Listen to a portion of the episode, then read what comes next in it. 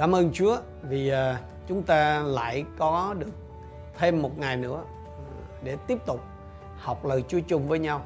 Và chúng tôi rất là được khích lệ bởi vì ờ, những cái phút đầu tiên chúng tôi cố tình để nó đếm giây đếm giờ là để cho bộ phận truyền thông của chúng tôi làm cái công việc chuẩn bị và cũng để cho anh chị em có cái cơ hội à, sẵn sàng hơn trong việc học lời của Chúa.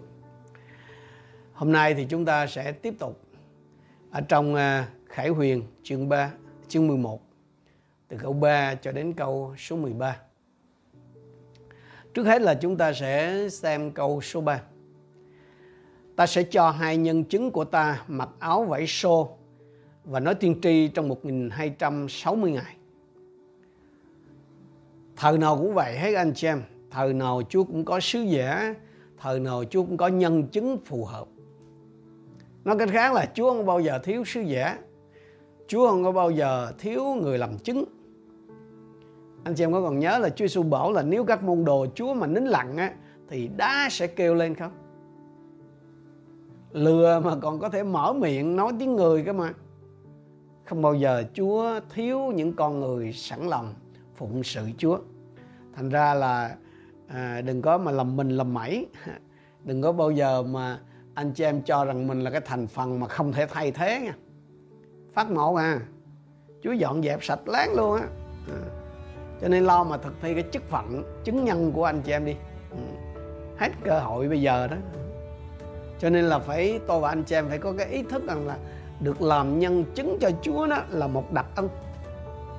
Được phục vụ Chúa phải là một ân huệ đừng có cái đừng có cái kiểu phục vụ Chúa theo kiểu mà gọi là chuột chạy cùng sào hay là thất nghiệp hay là về hưu rồi mới đi hầu việc Chúa. Không đừng có hầu việc Chúa trong cái tâm thế đó. Phải là tận dụng mọi cơ hội có thể. Khi Eli anh chị em nhớ cái câu chuyện mà khi Eli bỏ với Chúa rằng là chỉ còn có mình mình ai mình ai mình thôi hà à, Chúa nói gì? Ở trong cái vua nhất chương 19 18 trong Israel ta đã để dành cho ta 7.000 người chẳng hề quỳ gối trước mặt ban và môi họ chưa hôn nó. Chúa không bao giờ thiếu sứ giả anh chị em, Chúa không bao giờ thiếu nhân chứng đâu. Thời nào cũng có những cái con người là sẵn lòng sống cho Chúa. Thời nào cũng có những cái con người sẵn lòng tặng hiến cho Chúa. Bằng chứng là trong thời đại nạn đây, ngoài 144.000 người Israel thì còn có hai vị siêu nhân chứng đây nữa nè. À. hai vị này mặc áo vải xô, tức là áo tang á anh chị em đây là cái model kinh điển của những cái vị tiên tri cửu ước. Ừ. Họ ăn mặc rất là khác biệt. Nó chính xác hơn là cách ăn mặc của họ là luôn gây ấn tượng. Vải xô là dấu chỉ cho cái việc buồn thảm. Vải xô là dấu chỉ cho cái việc khóc than. Hay nói cách khác là gì? Là dấu hiệu của việc ăn năn. Công việc của họ đó là làm nhân chứng cho Chúa, nhưng mà không phải ra báo phúc âm, mà là nói tiên tri nói tiên tri thì như anh chị em biết rồi không có nhất thiết là phải là tiên báo một cái gì đó.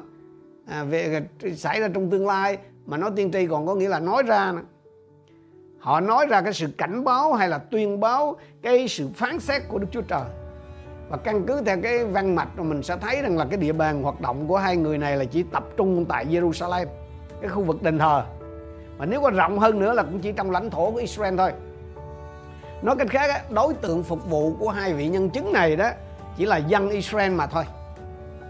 Khác với 144.000 người Israel mà trong chương 7 được gọi là các đầy tớ của Đức Chúa Trời đó được đánh dấu trên trán thì hai vị này cái địa bàn hoạt động là hẹp và cái đối tượng phục vụ của họ chỉ là dân Israel mà thôi.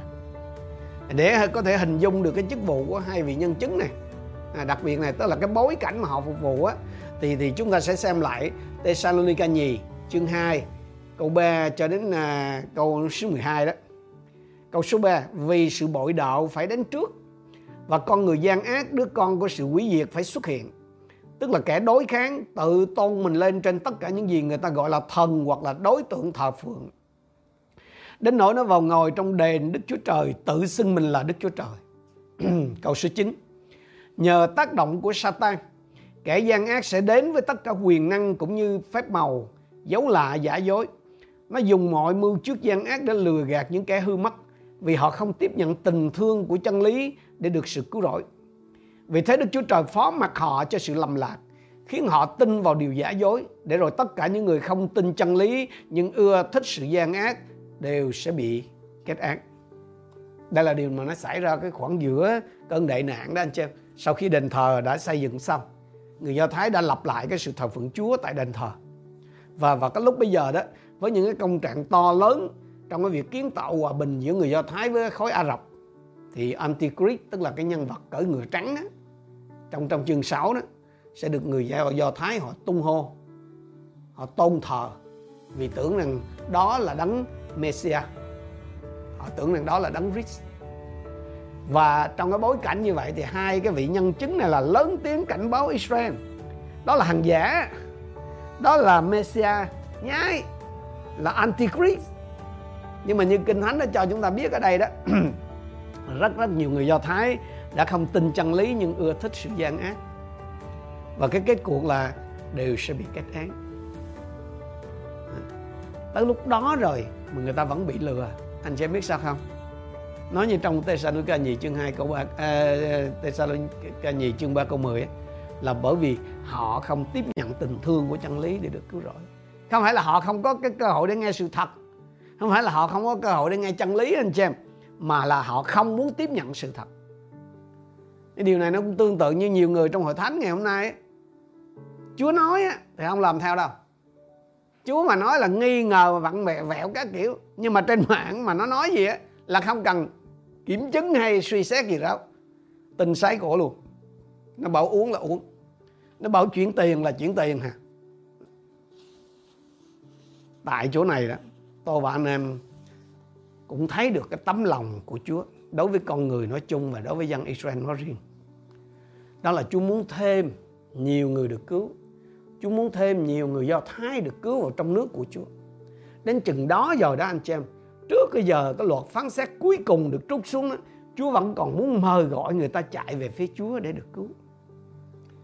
Câu ờ, số 4 và câu số 6 chúng ta đi tiếp. hai người này tức là hai nhân chứng ấy, là hai cây ô liu và hai chân đèn đứng trước mặt Chúa của đất. Nếu ai muốn làm hại hai người này thì lửa ra từ miệng họ sẽ thiêu đốt những kẻ thù của họ. Bất cứ ai muốn làm hại họ thì sẽ bị giết như vậy. Họ có quyền đóng trở lại để mưa không rơi xuống trong những ngày họ nói tiên tri. Họ cũng có quyền trên nước để biến nước thành máu và dùng mọi thứ tai họa làm hại đất bất cứ lúc nào họ muốn. Về nhân thân của hai vị siêu nhân chứng này đó thì hàng ngàn năm nay tức là từ xưa đến nay người ta đã đưa ra rất là nhiều cái giả thuyết nhưng mà tự trung lại đó thì có ba cái giả thuyết chính như này tất nhiên là cả ba là đều có cái nền tảng kinh thánh có cơ sở kinh thánh đó, đó. À. thứ nhất á cái giả thuyết thứ nhất là căn cứ trên trên trên ờ, cái câu số 4 là hai người này là hai cây ô liu và hai chân đèn đó thì người ta căn cứ theo Sachari chương 4 từ câu 1 cho đến câu 14 thì như vậy là hai vị nhân chứng này phải là thượng tế Jehoshua tức là à, Joshua đó hay là Giêsu đó nếu mà nói gọi đúng. Và là tổng trắng Sorobaben à, hoặc có thể hiểu là hai cái vị này là một vị là lãnh đạo thuộc linh còn một vị kia cái là là lãnh đạo chính quyền. Hai người này là đã là là là là là người có uy tín thời bấy giờ tham gia trong việc xây dựng đền thờ, giờ họ đứng ra là cảnh báo dân chúa. Đó, cái giả thuyết thứ nhất là như vậy. Cái giả thuyết thứ hai, giả thuyết thứ hai thì hai nhân chứng này chính là Henoch và Eli. Bởi vì à, người ta căn cứ vào Hebrew chương 9 câu 27 đó, thì theo như đã định, loài người phải chết một lần rồi phải chịu phán xét. Mà không hai ông này thì chưa chết. Cho nên là phải phải phải sướng rồi chết rồi cho nó nó đúng cái quy trình. Nhưng mà thật ra thì như anh em biết là không nhất thiết là phải chết bởi vì con dân chúa mà cái thời cuối cùng á, là hội khi hội thánh được cắt lên là nhiều người chưa có chết. Ừ. đó là giải pháp thứ hai à, về cái cái cái cái uh, giả thuyết thứ hai. Cái giả thuyết thứ ba đó là Môi-se và Eli. Cái lý do mà người ta đưa ra giả thuyết này là người ta căn cứ trước hết là căn cứ trên cái phép lạ mà hai cái nhân chứng này thi thố đó tức là à, lửa xuống từ ra, ra miệng họ ừ, thiêu đốt kẻ thù rồi là nước biến thành máu vân vân. Thêm nữa Môi-se và Eli là đại diện cho luật pháp và tiên tri tức là hai cái cột, trụ, ờ, cột trụ chính yếu ở trong cái đời sống của người Do Thái. Ngoài ra vì cái câu 8 bảo rằng là Chúa của họ đã đóng đinh đã bị đóng đinh trên thập tự giá đó cho nên người ta tin rằng chỉ có ông Eli với là ông Môi-se đó mới có thể gọi Chúa là Chúa được, bởi vì hai ông đã từng nói chuyện với Chúa Giêsu ở trên núi Quá Hình. Nhưng mà cá nhân tôi thì tôi tin rằng là ông Eli là chắc xuất hơn. Bởi vì nó có những cái lời tiên tri nói thẳng về cái việc Eli sẽ xuất hiện trước cái ngày của Chúa. Chẳng hạn như trong Malachi chương 4 câu 5 này, ta sẽ sai nhà tiên tri Eli đến với các con trước ngày lớn và đáng sợ của Đức Giê-hô-va đến. À. nhưng mà cái trường hợp mà nhiều người sẽ thắc mắc là nhưng mà ừ, nếu mà như vậy thì ông Eli đó là ông dân bắp tích rồi. Không dân bắp tích là không phải là Eli, mà là chỉ là cái người bước đi trong tinh thần, tức là trong in spirit của Eli mà thôi. Chính ông dân bắp tích ông cũng phủ nhận, ông không phải là là là Eli mà. Nhưng, dù hai cái vị nhân chứng đặc biệt này là ai đi nữa đó, thì điều mà tôi và anh em cần phải học không phải là họ là ai mà là họ được trang bị đầy đủ quyền năng để làm cái công việc mà Chúa giao cho họ. Một khi mà Chúa đã chọn họ làm nhân chứng á, thì Chúa trang bị cho họ đủ quyền năng để làm cái công việc mà Chúa giao. À, ngoài ra thì tôi và anh em cũng thấy được gì? Thấy được cái sự bảo vệ tuyệt đối của Đức Chúa Trời trên họ. Đúng nghĩa là không chi làm hại họ được trong suốt 3 năm rưỡi, tức là 1260 ngày hay là 42 tháng. Chúa mà đã không cho phép rồi thì dù có thế lực mạnh mẽ cỡ như Antichrist, cũng không làm gì họ được. Thành ra tôi nói với anh chị em, không có gì phải lo sợ khi gia quê vẫn yên nguyên. Không có gì phải lo sợ khi Giêsu vẫn yên nguyên. Khi Chúa vẫn còn ở quanh mình, thì không có gì phải lo sợ hết. Chúng ta đi tiếp tục. Câu số 7 đến câu số 10 khi hai người đã làm chứng xong, thì con thú từ vực sâu đi lên, giao chiến và đánh bại họ rồi giết đi xác hai người sẽ nằm trên đại lộ của thành phố lớn gọi là gọi theo nghĩa bóng là Sodom và Ai Cập nơi Chúa của họ đã bị đóng đinh trên thập tự giá. Tới đây là mình sẽ hiểu là cái thành đó là thành nào rồi đúng không? Jerusalem. Mọi người thuộc các dân, các bộ tộc, các thứ tiếng, các nước sẽ nhìn xem xác của họ trong ba ngày rưỡi và không chịu cho chôn trong mùa. Dân trên đất vui mừng về họ, hớn hở gửi quà cho nhau. Vì hai nhà tiên tri này đã làm khổ cư dân trên đất.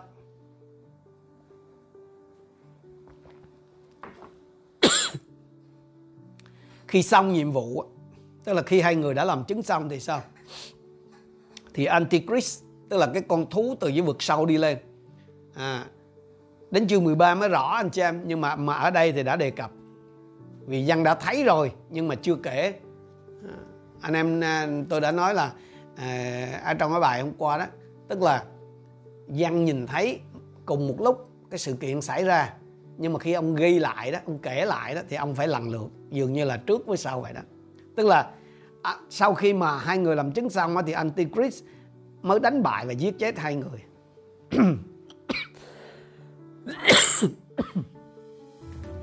Kết thúc như vậy đó.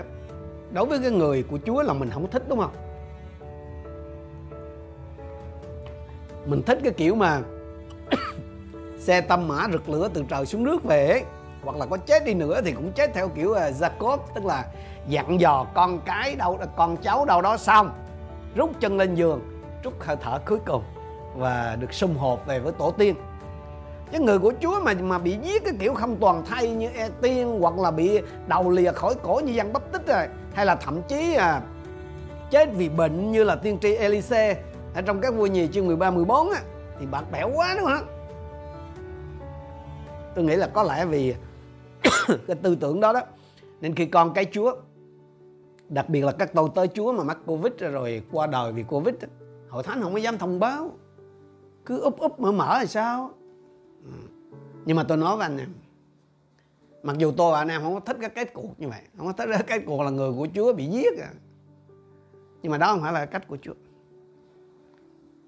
Đối với Chúa đó, đã là một nhân chứng rồi, đã là một người hầu việc Chúa rồi thì cả sự sống lẫn sự chết của chúng ta, anh chị em, cũng là một lời chứng, cũng là một cái bài giảng, cũng là một cái sứ điệp. Hay nói một cách hình ảnh là gì? Là một cái của lễ hiến tế dâng lên cho Chúa để phục vụ cho lợi ích của Đức Chúa Trời. Chẳng hạn là để thức tỉnh nhiều người. Anh em hãy suy nghĩ đến điều đó. Antichrist đó, Antichrist, nó nhằm cái mục đích là làm nhục hai nhân chứng của Chúa cho nên nó không có cho chôn xác. Cứ cho phơi trên đường phố Jerusalem đó đó.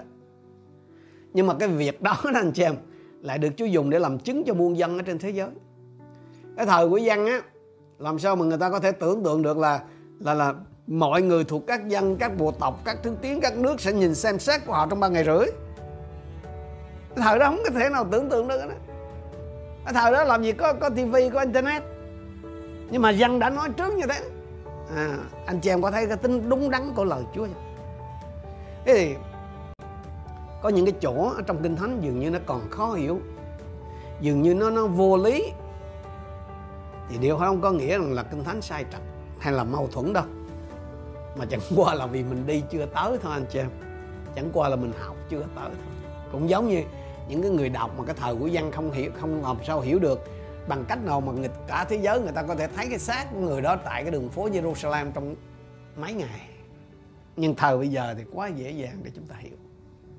Tiếp tục câu số 11 12 sau ba ngày rưỡi sinh khí từ Đức Chúa Trời đến nhập vào hai người và họ đứng thẳng dậy khiến những người xem thấy vô cùng sợ hãi. Hai người nghe một tiếng lớn từ trời bảo rằng hãy lên đây. Hai người lên trời trong đám mây và những kẻ thù đều xem thấy. Chúa để cho chết, rồi làm sống lại, rồi kêu họ lên trời cách trực tiếp cho mọi người chứng kiến như vậy. Mọi chuyện nó vô cùng đơn giản, không có gì to tác không có phải vận nội công, không có tốn sức gì với đức chúa trời cả. Đúng là điều chi chúa muốn, chúa thừa khả năng để thực hiện. Tôi muốn mở mở ngoặt một chút ở chỗ này. Đó là cả hai vị này lên trời nguyên áo sống như thế. Chứ không phải chỉ có xác đi mà mà áo quần bỏ lại như cái phim mà Left Behind tức, tức là, là bị bỏ lại nha. Eli lên trời cũng nguyên áo sống như vậy đúng không? Tôi nói điều này để gì?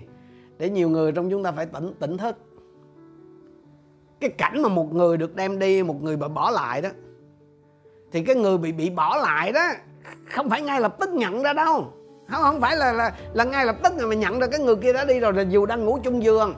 Nếu mà cái phim mà Left Behind đó thì thì cái thức dậy cái nhìn thấy cái bộ đồ của người kia còn nằm bên mà cái xác không có không phải vậy. Không, áo quần rồi đi luôn. Không biết là lên trên kia bốc cháy hay gì, mình không biết, nhưng mà rõ ràng là đi luôn. Cho nên là hai người mà đang ngủ chung giường đó mà một người bị bỏ lại là, người, cái người bị bỏ lại là không hề nhận biết là người kia đã được đem đi. Cứ tưởng là người đi đi toilet hay là dậy đi đâu đó thôi. Không có chuyện quần áo bỏ lại đâu cách đây mấy ngày tự nhiên tôi có một cái ý tưởng. Điều gì sẽ xảy ra nếu con dân chúa tức là hội thánh á, bị gom đi cách ly hết? Cái rồi được cắt lên.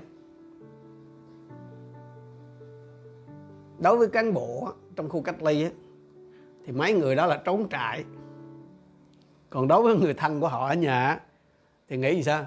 Chắc mấy người đó chết hết rồi nhưng mà người ta không có báo cho mình thôi đó, anh em thử tưởng tượng cái cái khung cảnh mà được cắt lên mà trong cái bối cảnh dịch dịch dễ tại Sài Gòn như thế này. Cái cái khu cách ly nó đồng ngạt hết. Người chết được các thứ là không biết đường đó. Chúng ta sẽ thấy kinh hoàng. Bất cứ lúc nào cũng có thể xảy ra, anh chị em. Bất cứ lúc nào cũng có thể xảy ra cái chuyện Chúa cắt lên. Không có cái chuyện áo quần còn sót lại đâu. Câu số 13 vào giờ ấy có một cơn động đất lớn. Một phần mười thành phố đổ xuống. Bảy nghìn người chết trong cơn động đất những người còn lại đều kinh hoàng và dân vinh quang cho Đức Chúa Trời trên trời. Một khi mà đã rút đại sứ về rồi thì chuyện gì sẽ xảy ra? Chiến thôi. Động đất. Một phần mười Jerusalem sụp đổ. Một phần mười thành phố Jerusalem sụp đổ. Bảy nghìn nhân mạng. Chắc chắn đó là những cái người Do Thái không được đánh dấu hay là không được đo đếm ở trong đền thờ bởi dân ở, ở câu 1, 2. Quýnh dấu xong và sau đó quýnh chết luôn đó là một lời cảnh báo Chúng ta xem cái phần cuối của câu 13 là những người còn lại đều kinh hoàng và dân vinh quang cho Đức Chúa Trời trên trời. Ở trong Khải Quyền nói riêng anh chị em và nhiều nơi ở trong Kinh Thánh á, thì cái cụm từ là sợ hãi tức là fear đó, và dân vinh quang cho Đức Chúa Trời là luôn được sử dụng để nói về cái sự ăn năn thật. Thành ra cái phần cuối của cái câu 13 này có thể được hiểu là ứng nghiệm hoàn toàn Roma chương 11, 25, 26. Thưa anh em, tôi muốn anh em hiểu sự màu nhiệm này để anh em không tự cho mình là khôn ngoan. Đó là một phần dân Israel cứ cứng lòng cho đến khi số dân ngoại gia nhập đầy đủ. Đủ số dân ngoại rồi là bắt đầu đó mới, mới giải quyết vấn đề Israel. Như vậy cả dân Israel sẽ được cứu như có lời chép đấng giải cứu từ Sion cắt bỏ sự vô đạo khỏi nhà Jacob. Cả dân Israel ở đây có nghĩa là cái, việc dân sót á, cái dân Israel còn sót lại á, tức là dân mà đã được đánh dấu á. Chứ, chứ không phải là cả dân Israel có nghĩa là tất tất tần tật ai là người Israel cũng được cứu không chỉ là cái dân sót đó. như Roma chương 9 câu 27 28 nói gì còn Esai lên tiếng về dân Israel rằng dù con số con cái Israel đông như các biển chỉ một phần còn sót lại sẽ được cứu mà thôi vì Chúa sẽ nhanh chóng và dứt khoát làm ứng nghiệm lời Ngài trên đất. Cái việc Chúa cứu dân Israel vào giờ chót nó minh chứng cho đức thành tín của Chúa. Ngài là Đức Chúa Trời của giao ước.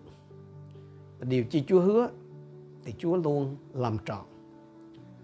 Jeremy chương 31 câu 37 lời Chúa phán rằng, nếu có ai đo được các tầng trời trên cao hay dò được các nền đất bên dưới, thì ta sẽ từ bỏ cả dòng giống Israel vì mọi việc chúng đã làm. Nhưng mà anh xem biết Chúa bảo gì? Chừng nào mà các tầng trời không thể đo, còn không thể đo và các nền đất mà còn chưa thể dò hết được thì chừng đó Chúa vẫn không loại bỏ Israel hay khiến họ không còn là dân giao ước của Chúa. Mà quả thật, càng cố gắng đo lường các tầng trời thì con người càng nhận ra rằng gì? chúng càng trở nên không thể đo lường. Chúa bảo rằng là dân Israel là dân Chúa vĩnh viễn. Chúa sẽ không bao giờ loại bỏ họ. Hỡi anh em, tôi và anh em là những người thuộc về Chúa Giêsu. Chúng ta cũng là dân giao ước, là hội thánh Chúa. Xin hãy nhìn lấy, nắm lấy cái sự thành tín của Chúa để đi qua những cái giờ thử thách. Sẽ có những lúc khó khăn, sẽ có những lúc hoạn nạn, sẽ có những lúc mà đức tin anh chị em dường như muốn buông bỏ hãy nhớ không phải vì cớ tôi và anh em là người thế nào mà vì cớ Chúa là Đức Chúa Trời thành tín Ngài sẽ làm trọn những điều mà Ngài đã phán hứa cùng với chúng ta ai tin Ngài thì Ngài sẽ không bỏ ra ngoài đâu xin Chúa ban cho tôi và anh chị em có một cái tấm lòng tỉnh thức khi học lời của Chúa chúng ta suy gẫm về cái thiên chức hay là cái sự kêu gọi mà Chúa dành cho mình là một nhân chứng của Chúa. Hãy vững tin ơn Ngài. Hãy tận dụng mọi cơ hội có thể để rao báo về phúc âm của Chúa. Để trải rộng cái tấm lòng của Chúa, là tấm lòng muốn thêm nhiều người được cứu vào trong nước của Ngài. Chúng ta cùng đến với Chúa trong sự cầu nguyện. Cha dấu ơi, chúng con biết ơn Ngài vì lòng nhân từ và sự thương xót của Chúa là vô lượng, vô hạn. Ngài dung chịu chúng con. Và Ngài vẫn muốn cái đặc tính của tình yêu này được bày tỏ qua đời sống của mỗi một chúng con. Để chúng con có thể chìa tay ra. Để chúng con có thể tiếp tục kiên nhẫn trong việc cứu người. Trong việc thêm người được cứu vào trong vương quốc của Chúa. Người đó có thể là bạn hữu, có thể là người thân, có thể là hàng xóm láng giềng của chúng ta Cha ơi, đang khi dịch bệnh đang lan tràn khắp mọi nơi, số người chết ngày càng gia tăng. Lạy Chúa, trong số đó có biết bao nhiêu người họ không còn cơ hội để nghe về phúc âm cứu rỗi của Chúa. Trong số đó còn có biết bao nhiêu người họ đi vào hồ lửa đời đời mà không hề có một cái cơ hội để tiếp nhận Ngài làm cứu Chúa cuộc đời mình. Xin đánh động trong lương tâm của chúng con. Xin đánh động ở trong tâm linh của chúng con. Để chúng con tận dụng mọi cái điều mà chúng con hiện đang có để thực thi cái chức phận của một chứng nhân ngõ hầu khi Chúa trở lại chúng con có thể ngước mặt lên và thưa với Chúa, đây này con đã làm lợi ra cho Chúa được chừng này những ta lăng mà Chúa giao phó cho chúng con Chúa giáo xin thách thức mỗi một anh em con xin trang bị cho anh em con những gì có cần và xin hướng dẫn anh em con cái cách sử dụng những gì họ hiện có để có thể chia sẻ phúc âm cho những người đang cần nó trước giờ Chúa Giêsu trở lại. Nguyện Chúa được vinh hiển qua đời sống của chúng con. Nguyện Chúa không phải hổ thẹn vì có chúng con. Nguyện tất cả những người à, mà cùng học lời Chúa chung với chúng con sáng hôm nay đều được Chúa khen là đầy tớ ngay lành và trung tín trong giờ cuối cùng. Chúng con biết ơn Chúa. Chúng con đồng thành kính hiệp chung cầu nguyện trong danh Chúa Giêsu Christ. Amen.